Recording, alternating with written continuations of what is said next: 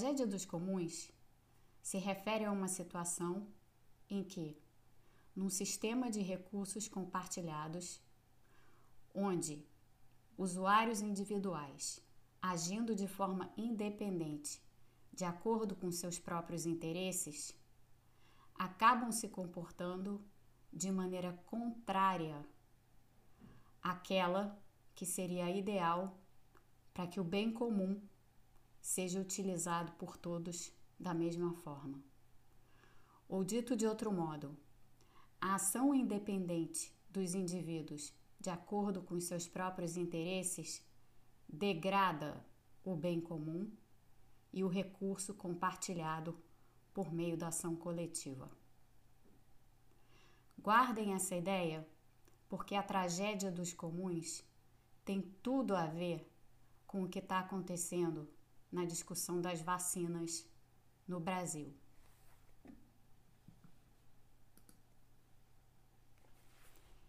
É impossível ignorar o quanto a civilização depende da renúncia da gratificação instantânea e o quanto a existência da civilização pressupõe a não gratificação de poderosas energias instintivas.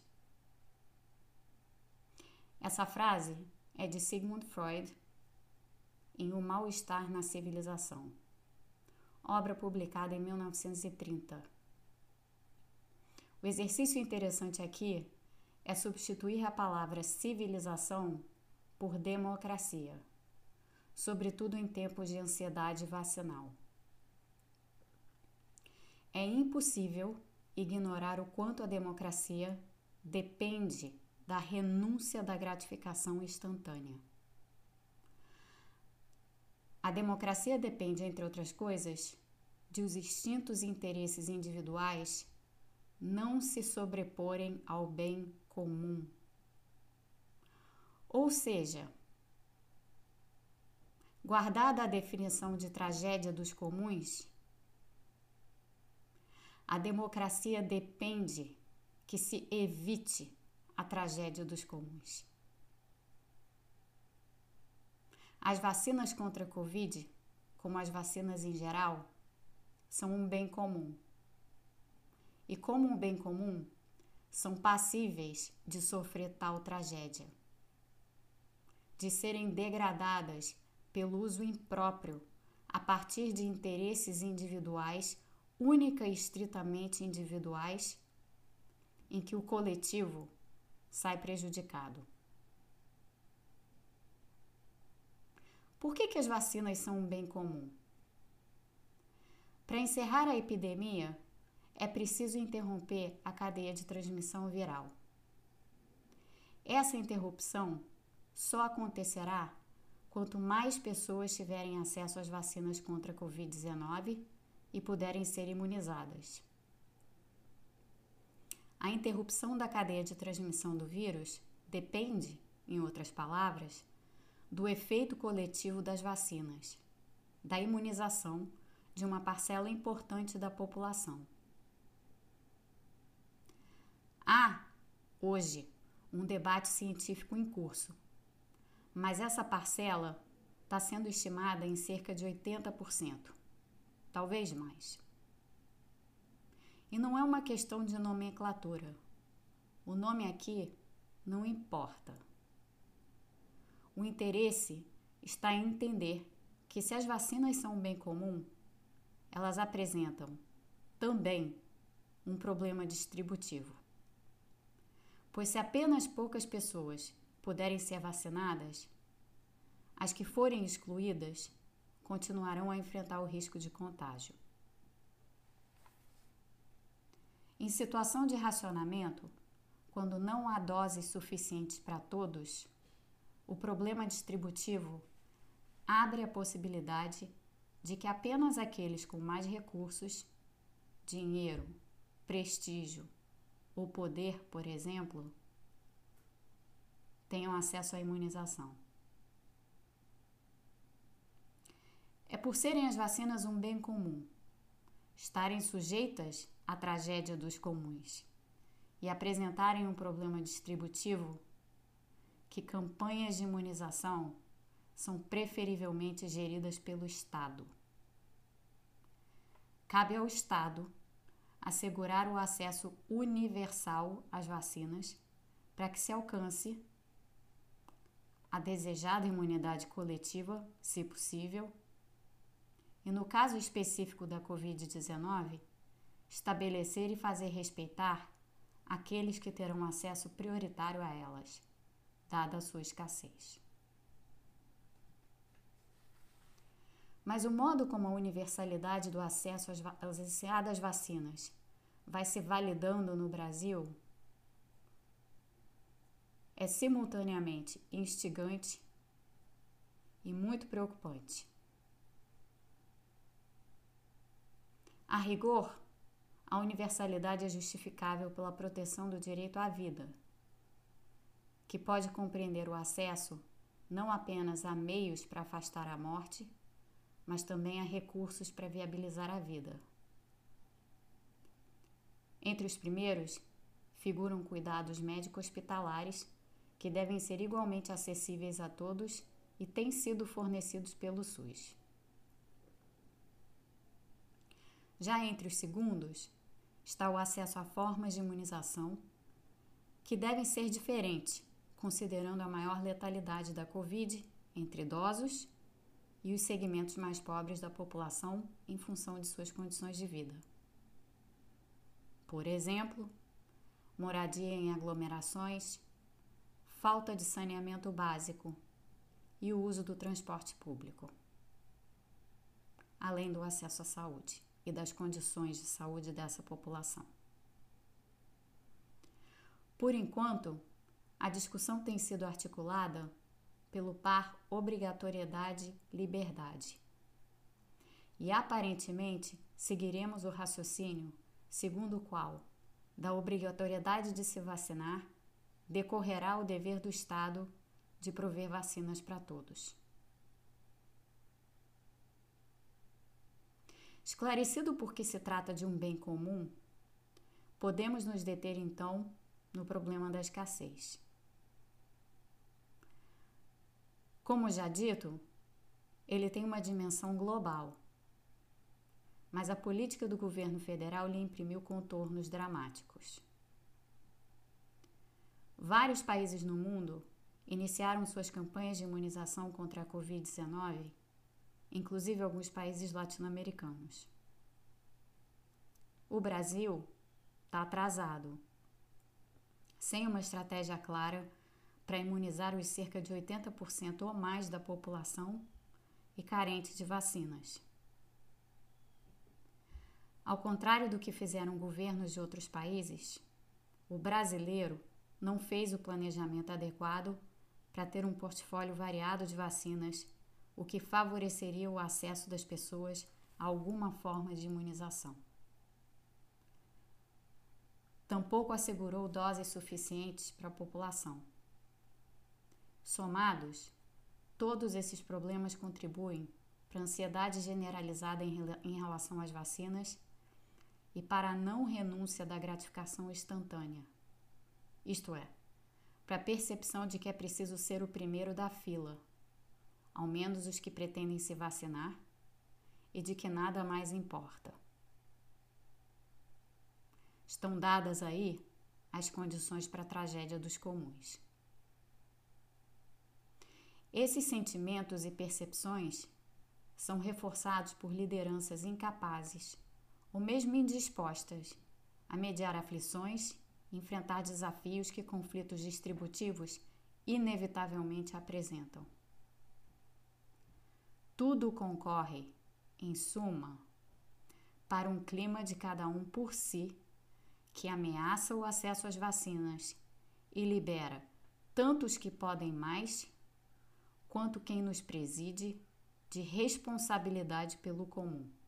E, portanto, pela vida das parcelas menos favorecidas da população, as quais podem atravessar parte do ano de 2021 sem o auxílio emergencial e sem a perspectiva de serem vacinadas.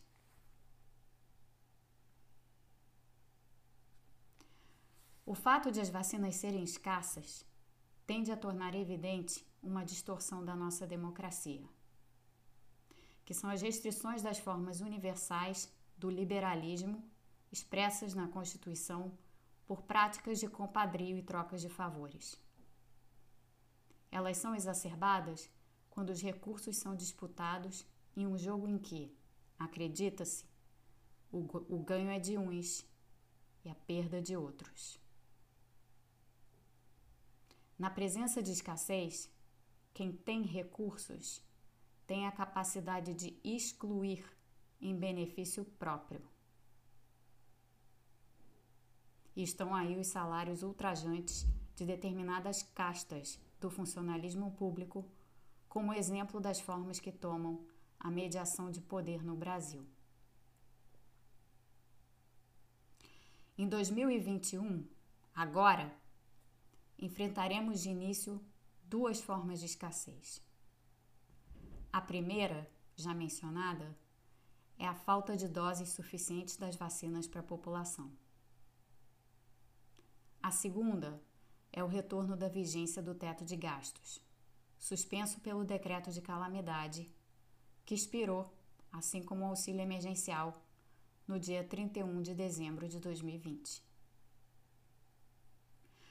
Com a volta das restrições para o gasto público, o orçamento previsto para a saúde em 2021 será 35 bilhões de reais menor do que foi em 2020. E isso no ano em que a campanha de imunização tem de estar a pleno vapor.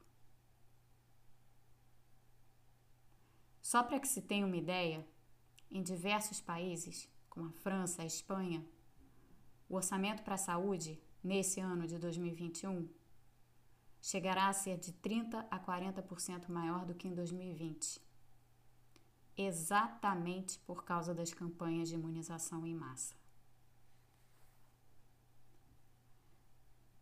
No Brasil, a escassez das vacinas, somada ao reduzido orçamento para a área de saúde, vai exacerbar a tendência de mediação do dinheiro, do poder e do prestígio.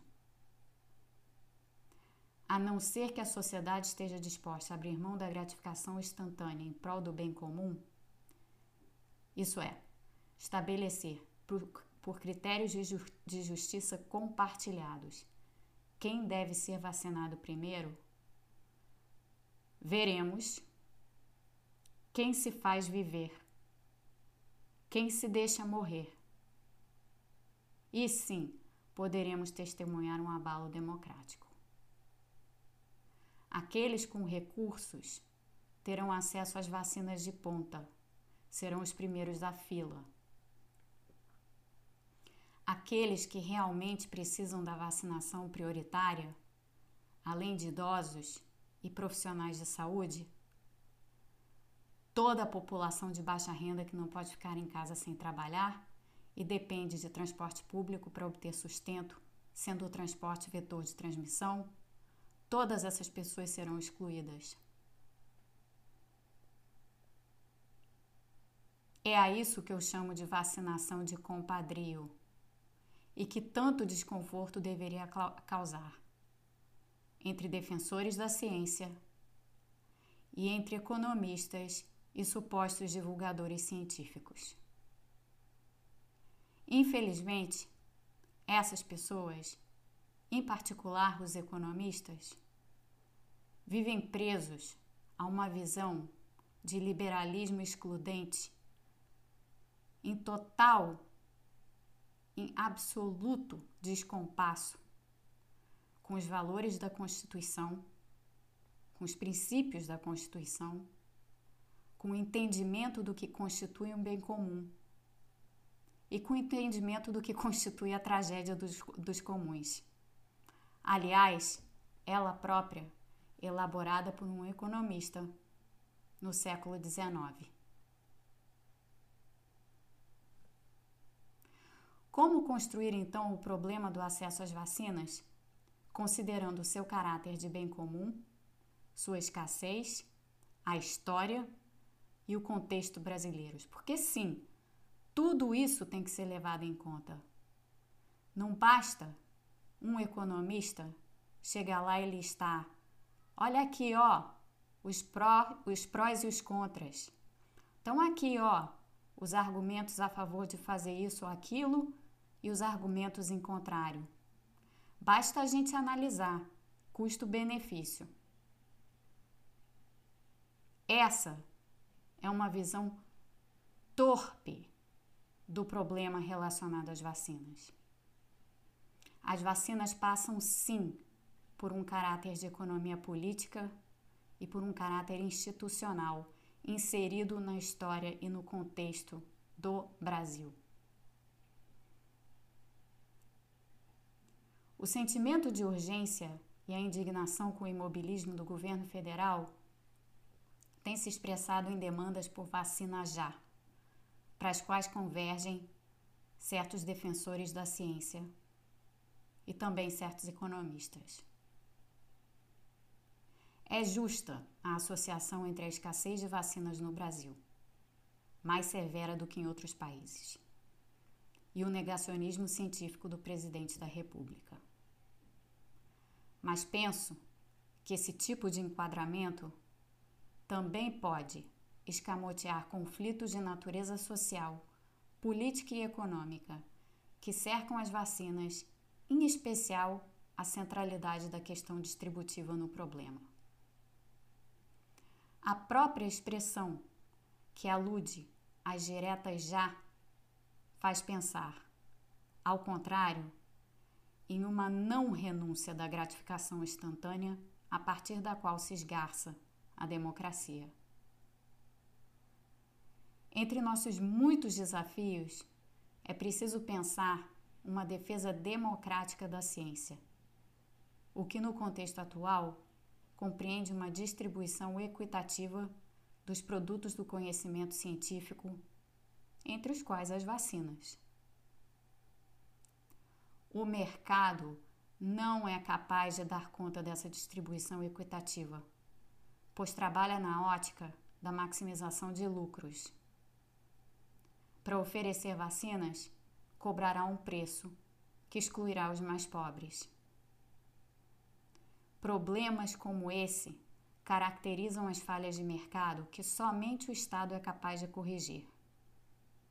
E o equivocado enaltecimento do mercado como solução para qualquer problema apareceu em fala recente do presidente que, respondendo à pressão por acesso imediato às formas de imunização, afirmou que os laboratórios estrangeiros devem negociar o suprimento das vacinas diretamente com o setor privado. Já aparecem notícias, como vimos, de clínicas privadas tentando negociar a aquisição de vacinas para quem? Para as elites que podem por elas pagar em detrimento de quem? De todo o resto da população. A elite brasileira é pequena, mínima, se comparado ao volume de pessoas que a gente precisa imunizar para garantir que a pandemia acabe. Se forem eles, os donos do poder e dos recursos, os vacinados, Contem com o fato. O Brasil continuará pandêmico. O ano de 2021 será marcado pelas campanhas de vacinação em massa e por tudo o que elas haverão de revelar, inclusive sobre o funcionamento das nossas instituições e pela, e pela economia política que não se deixa simplesmente apagar por uma fala de custo-benefício. No caso brasileiro, essas revelações passarão inevitavelmente pela operação da nossa democracia, pela lógica da troca de favores, pela não renúncia da gratificação instantânea, pela vacinação de compadrio. Trata-se da continuação já vista em 2020, do desdobramento dessa sociedade profundamente desigual e que tanto custa compreender que as soluções para os seus problemas passam pela renúncia da gratificação instantânea, sem a qual não há democracia. Há apenas a tragédia dos comuns.